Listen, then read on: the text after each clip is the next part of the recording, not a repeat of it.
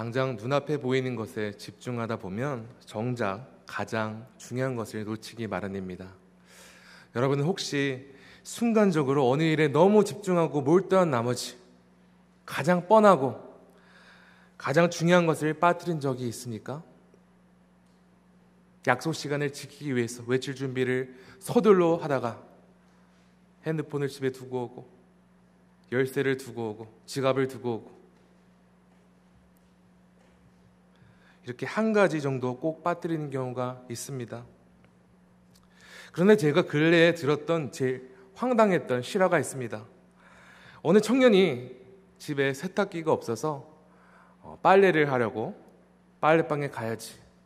밀린 빨래를 다 맞춰야지. 각오를 하고 빨래방으로 걸어갔다고 합니다. 그런데 이 형제는 빨래를 하지 못하고 다시 집에 돌아왔다고 합니다. 왜 그랬을까요? 빨래를 안 가져갔습니다. 맙소사. 그런데 말이죠. 저는 이 황당한 이야기를 들으면서 형제를 어느 정도 이해하고 공감할 수 있었습니다. 왜냐하면 그 누구도 한순간 너무 많은 것에 신경 쓰고 집중하다 보면 정작 자신이 평소에 생각하기에 가장 중요한 것, 가치관, 목표 조차도 상실할 수 있기 마련이기 때문입니다. 특히 우리 인생이 그렇습니다. 매일 우리에게 맡겨진 정신없고 바쁜 일상을 살다 보면 우리가 중요하게 여기던 모든 것들을 상실하게 되는 경우가 있습니다. 저는 캐나다와 미국에 살고 있는 많은 이민자 가정들과 어, 이민 생활에 대해서 진솔하게 대, 대화할 기회가 있었습니다. 많은 이민자 가정들이 해외로 이민을 오는 이유 중 하나, 공통적인 이유 중 하나는 가족 때문에 자녀들을 위해서 라고 말했습니다. 하지만 여러 이민자들이 하나같이 고백하기를 이민 와보니 예상했던 것보다 힘들었다. 어려웠다. 고백했습니다. 언어도 다르고, 문화도 다르고, 날씨도 다르고, 모든 것이 낯선 새로운 환경에 적응하기에 너무나 정신이 없어서 치열하게 살다 보니 애초에 이민을 오게 된 목적을 잊어버렸다. 가족들과 자녀들을 위해서 이민을 왔는데 어른은 어른대로 자녀들은 자녀들대로 적응하기에 바쁘고 함께 여행도 못 다니고 소소한 일상도 못 즐기고 같이 만든 추억이 너무 없어서 너무 후회가 된다. 이런 고백을 했습니다. 결론적으로 바쁘고 정신없는 이민 생활에 치여 살다 보니 가족의 중요한 그 소중함을 잊고 살았던 것이죠. 그런데 우리 인생에 있어서 가족보다 더 중요한 것이 있습니다. 그것은 바로 복음입니다. 예수님께서 자신의 목숨을 희생하심으로 말미암아 우리를 죽음에서 구원하셨고 지금 이 순간도 우리와 항상 함께 동행하시며 마지막 세상 끝날까지 우리와 영원토록 함께 하실 것이라는 이 영적 진리를 믿는 것이 바로 우리가 믿고 확신하는 복음입니다. 우리는 다른 것은 잊어버리고 놓쳐도 되지만 이 복음만큼은 절대 놓치지 말아야 합니다. 하지만 우리가 계속 걸어가야 하는 이 믿음의 여정은 우리가 바라고 원하는 대로 평탄한 대로만 있는 것이 아닙니다. 울퉁불퉁하고 험난한 그 폭풍 같은 시련이 예고 없이 우리에게 엄습해 옵니다. 그 누구에게도 예외 없이 폭풍 같은 시련은 반드시 찾아옵니다. 그리고 무차별하게 몰아치는 폭풍의 시련은 예수님의 제자들의 믿음을 흔들어 놓고 우리에게 가장 소중하고 중요한 진리의 복음을 놓치게 만듭니다. 그런데 참 위로가 되는 사실 한 가지는 예수님과 항상 함께 붙어 다녔던 열두 제자들에게도 예외 없이 폭풍이 찾아왔다는 것입니다. 오늘 본문에 기록되었기를 예수님과 제자들이 갈릴리 맞은편 거라사인 땅으로 건너가기 위해 함께 배에 올랐다고 합니다. 하루 종일 쉴 틈 없이 말씀을 전하시고 바쁘게 사역하신 예수님은 배 안에서 곤히 주무셨고 아무런 문제 없이 호수를 건너가고 있었죠. 그런데 뜻하지 않았던 폭풍이 호수를 내리쳤습니다. 제 아들은 갑자기 그들 눈앞에 나타난 폭풍으로 인해 큰 패닉 상태에 빠졌습니다. 도저히 안 되겠다 싶었는지 다급한 마음으로 곤히 주무시는 예수님을 깨웠습니다. 8장 24절입니다. 제자들이 나와 깨워 이르되 주여 주여 우리가 죽겠나이다 한데 제자들은 거의 절규하며 자신들이 죽을 위해 처였다고 주여 주여 예수께 외쳤습니다. 눈앞에 보이는 거대한 폭풍 앞에서 제자들의 마음이 격동한 것입니다. 요동친 것입니다. 아니 아무리 그래도 예수님과 함께 오랜 시간을 지낸 제자들이라면 조금 다르게 반응해야 되는 거 아닙니까? 아니요. 제자들도 똑같았습니다. 별 다른 것이 없습니다. 그런데 잠에서 깨어나신 예수께서 제자들이 죽을 위기라고 생각했던 상황을 단번에 반전시키셨습니다. 단번에 해결하셨습니다. 방금 전에만 해도 폭풍으로 인하여 요동치던 호수가 언제 그랬냐듯이 잔잔해졌습니다. 그리고 여기서 예수님은 제자들에게 아주 중요한 질문을 던지십니다. 다 함께 25절 초반부를 함께 봉독하겠습니다. 제자들에게 이르시되 너의 믿음이 어디 있느냐 하시니 같은 사건이 기록된 마태복음 8장 26절에서는 어찌하여 무서워하느냐? 믿음이 작은 자들아 기록되었고 마가복음 4장 40절에서는 어찌하여 이렇게 무서워하느냐? 너희가 어찌 믿음이 없느냐? 하시니 말씀하셨습니다. 과연 예수님은 눈앞에 보이는 폭풍 앞에서 믿음이 흔들려 버린 제자들의 초라한 믿음 상태를 문제 삼고자 이런 질문을 던지신 것입니까? 아니면 제자들에게 아예 믿음이 없음을 책망하시고자 이런 질문을 말씀하신 것입니까? 여러분 그런데 이 한 구절 가지고는 예수님의 질문에 참된 의미를 제대로 이해할 수 없습니다. 분명한 사실은 예수님께서는 아무런 의도도 없이 목적도 없이 이 같은 질문을 제자들에게 던진 것이 아닙니다. 오늘 저는 제자들을 향한 예수님의 질문을 잘 이해하기 위해서 두 가지 질문을 통해서 오늘 본문에 기록된 배경과 정확한 정황을 함께 살펴보기 원합니다. 그리고 이후에 마지막으로 이 두 질문을 중심으로 예수님이 제자들에게 던진 질문의 참된 의미를 살펴보고자 합니다.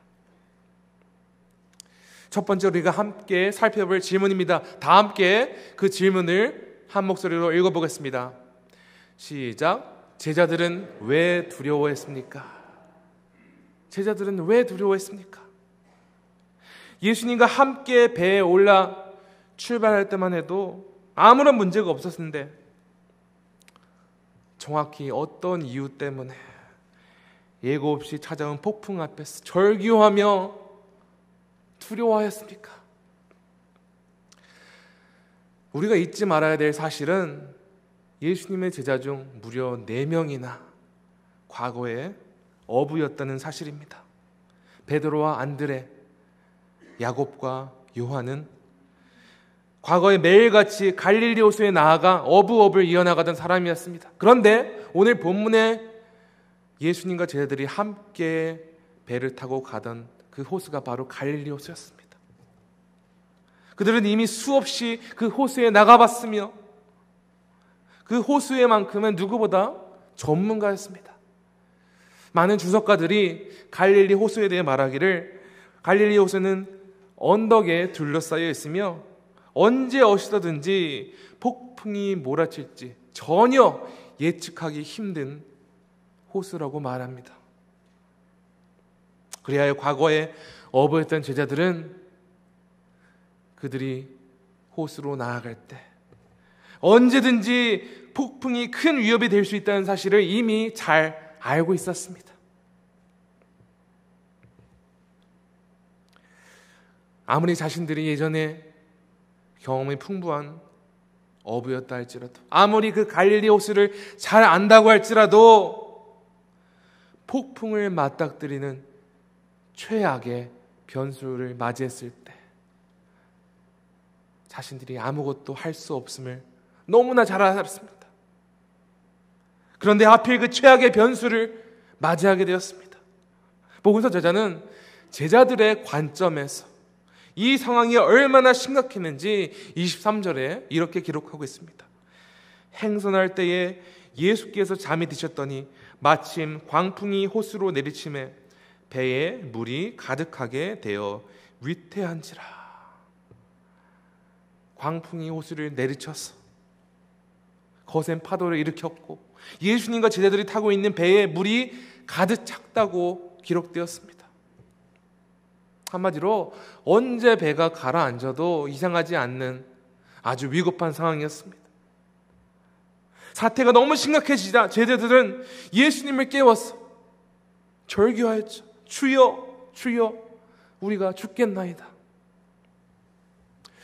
근데 여기서 중요한 사실은 예수님은 제자들은 예수님께 도움을 청한 것이 아니었습니다. 만약 제자들이 정말 예수님께 도움을 청할 생각이었다면 폭풍이 호수를 들이닥치자마자 배에 물이 들어오기 시작하자마자 예수님을 깨워 도와달라고 해야 되는 건 아니겠습니까? 그러므로 주여 주여 우리가 죽겠나이다 하는 말은 이제 다 끝났습니다. 더 이상 소망이 없습니다. 죽게 생겼습니다. 죽게 호소하는 것이었습니다. 그리고 제 아들은 예수님을 원망했습니다. 마가복음 8장 38절입니다. 예수께서는 고문에서 베개를 베고 주무시더니 제자들이 깨우며 이르되 선생님이여 우리가 죽게 된 것을 돌보지 아니하시나이까 하니 제자들은 곤히 주무시다가 잠에서 깨어난 예수님께 우리가 이 지경에 이르도록 왜 아무것도 하지 않으셨습니까? 원망한 것입니까? 메시지 성경을 읽어보니 이렇게 기록되었습니다. 선생님, 우리가 빠져 죽게 됐는데 아무렇지도 않으십니까? 제자들은 자신들이 죽게 생겼는데 아무것도 안 하시는 것 같고 상관하지 않으시는 예수님을 굉장히 노골적으로 원망하였던 것입니다. 여러분 그런데 이 모습이 굉장히 익숙하지는 않으십니까? 혹시 우리도 제자들처럼 큰 인생의 폭풍, 여러 절망적인 문제와 위기를 맞이했을 때 이와 같이 불평하고 주님께 원망하지는 않습니까? 주님이 정말 저를 사랑하고 생각하시나 하십니까? 왜 저를 위해 아무것도 해주지 않으십니까? 왜 주님께서는 제가 힘들 때 저와 함께 계시지 않으셨습니까? 어디에 계십니까? 그리고 제자들처럼 오직 자신만의 관점으로 모든 상황을 해석하여 상황이 좋지 않다. 절망적이다. 모두 다 끝났다. 이렇게 섣불리 결론을 내리고 있지는 않습니까? 그런데 이와 같이 우리의 관점으로 모든 것을 결마짓고 판단하는 것은 주님께 두 가지 죄를 범하는 것입니다. 첫 번째로 신실하신 주님을 불신하는 죄를 범하는 것이며 두 번째로 마치 내가 모두 다 아는 것처럼 주님께 교만을 떠는 것입니다. 과거에 어부였던 제자들이 거센 폭풍을 보고 아 이제 끝났다. 다 틀렸어. 결론부터 내리고 주님을 원망하고 두려워했던 것처럼 혹시 우리도 삶 속에서 문제가 생길 때 마치 모든 것을 다 아는 것처럼 좌절하고 주님을 원망하고 있지는 않습니까? 그런데 그 누구보다 지혜로웠던 모든 것을 누렸던 솔로몬이 이와 같이 고백했습니다. 전도서 1장 18절입니다. 지혜가 많으면 번뇌도 많으니 지식을 더하는 자는 근심을 더하느니라. 이 세상에 지혜와 경험이 많다고 다 좋은 것이 아니라는 것입니다. 지혜와 경험이 많은 만큼 세상에 대한 염려와 근심으로 가득 차게 된다는 것이죠. 만약 예수님의 제자들이 자신들이 모두 다 안다, 교만을 떨지만 않았더라면 호소에 대해서 내가 다 안다, 자신하지 않았더라면 주님께 도움을 요청했을 것입니다. 겸손히 죽기에 나왔을 것입니다. 결론적으로 말씀드리면 제자들은 자신들이 모든 것을 다 알고 해결해야 한다고 생각했기 때문에 그들이 감당할 수 없는 해결할 수 없는 폭풍을 마주했을 때 좌절하고 두려움에 사로잡혔던 것입니다. 그러므로 첫 번째 질문에 대한 답은 제자들이 두려워했던 이유는 그들의 교만 때문이라는 것입니다. 지금까지 우리는 첫 번째 질문을 통해서 제자들이 폭풍을 만났을 때 왜 그토록 두려워하였는지 함께 살펴보았습니다. 이제 제자들을 향한 예수님의 그 질문을 이해하기 위해서 두 번째 질문을 살펴보기 원합니다. 함께 두 번째 질문을 읽어보겠습니다. 시작. 예수님은 어디 계셨습니까?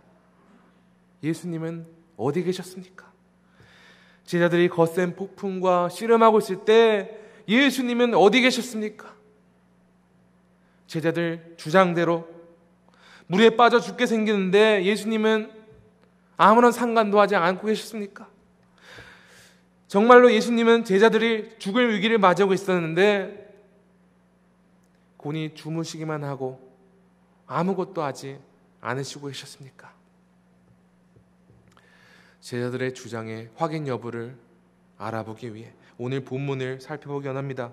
본문 22절을 함께 봉독해 보겠습니다. 하루는 제자들과 함께 배에 오르사 그들에게 이르시되 호수 저편으로 건너가자 하심에 이에 떠나 이 구절을 보시면 노란색으로 두 부분이 하이라이트 되어 있죠. 두 가지 사실을 우리는 알 수 있습니다.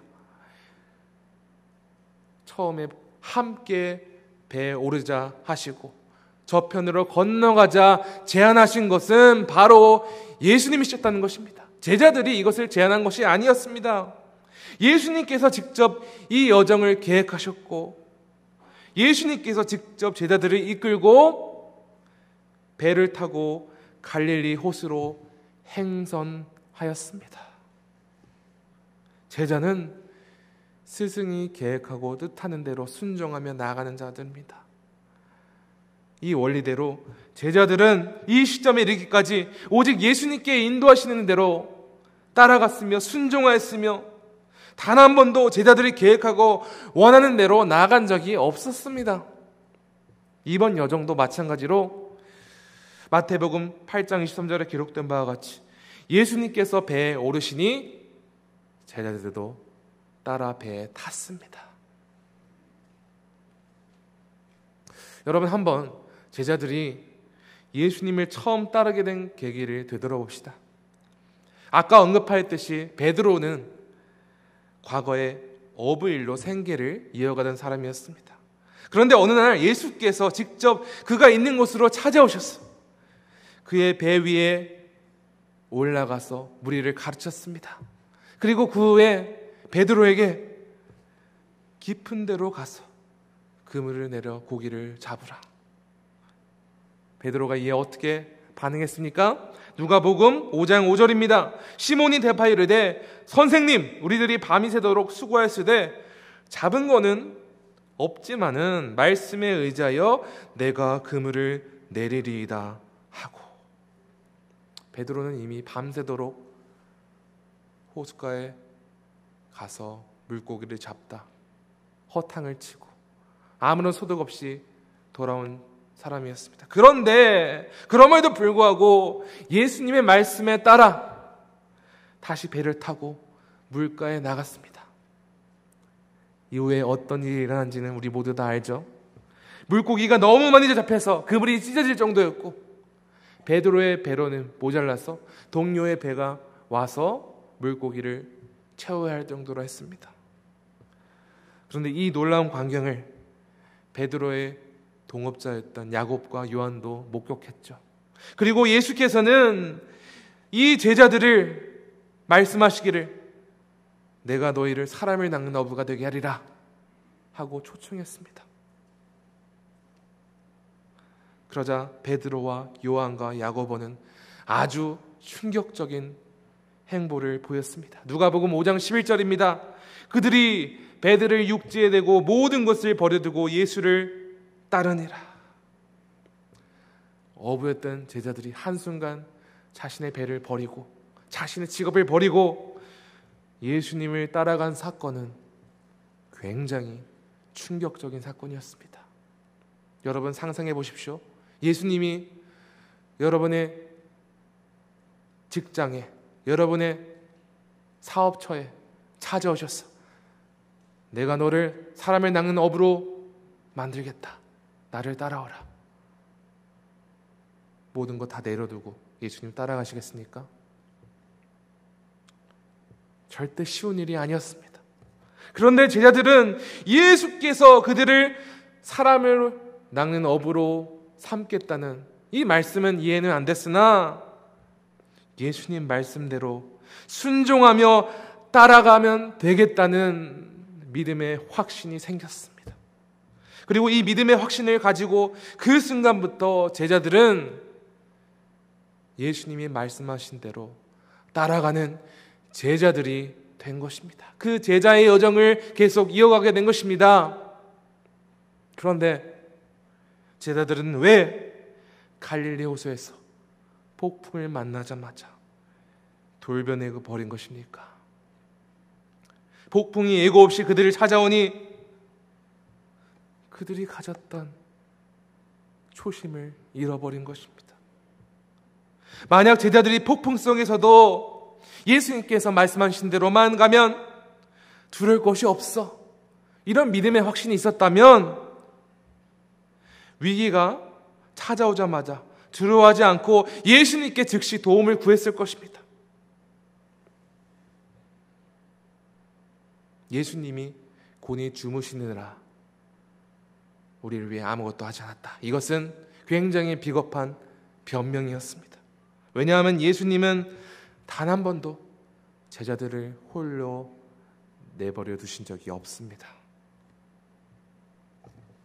그러므로 아버님 제자들이 격렬한 폭풍송을 지나간다 할지라도 그 여정을 책임지시는 분이 나를 따르라 말씀하신 예수님이라는 사실을 기억하고 알았다면 아무것도 염려하고 두려워할 것이 없었습니다.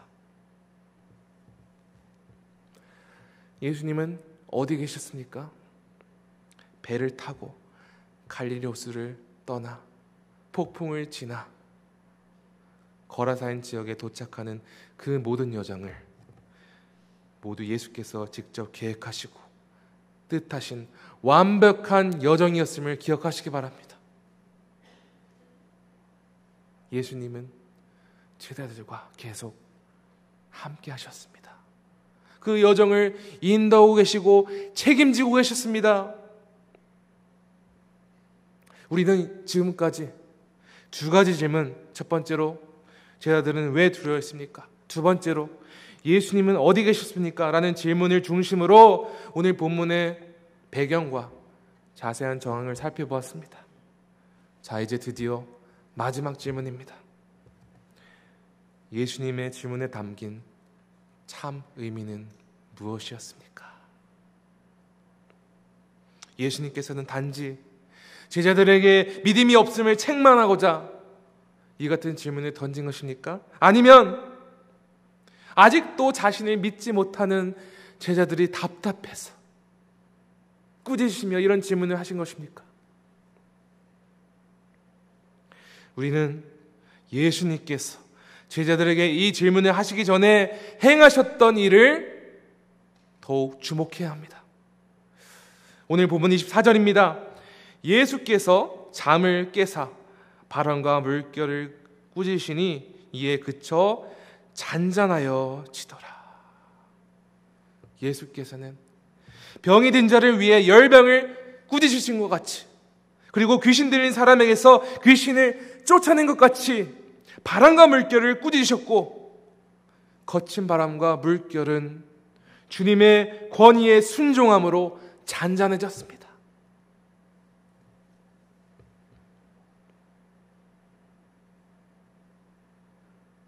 예수님께서는 이것을 통해서 제자들에게 다시 한번 자신이 바람과 물결을 통해서 모든 피조물을 다스리는 주권자의 심을 보여주신 것입니다. 기억나게 하는 것입니다. 그리고 제자들에게 내 믿음이 어디 있느냐 하고 질문하신 이유는 제자들의 믿음이 없다고 지적한 것이 아니라 모든 피조물의 주권자 되시는 예수님을 향하여 그들이 처음에 가졌던 그 믿음, 그 믿음의 확신, 그 믿음의 확신이 이러한 중대한 상황에 반드시 필요함을 스스로 깨닫게 하고자 하신 것입니다. 이 같은 믿음이 이런 상황에 반드시 필요하다. 제자들을 도전하고자 이 질문을 던지신 것입니다.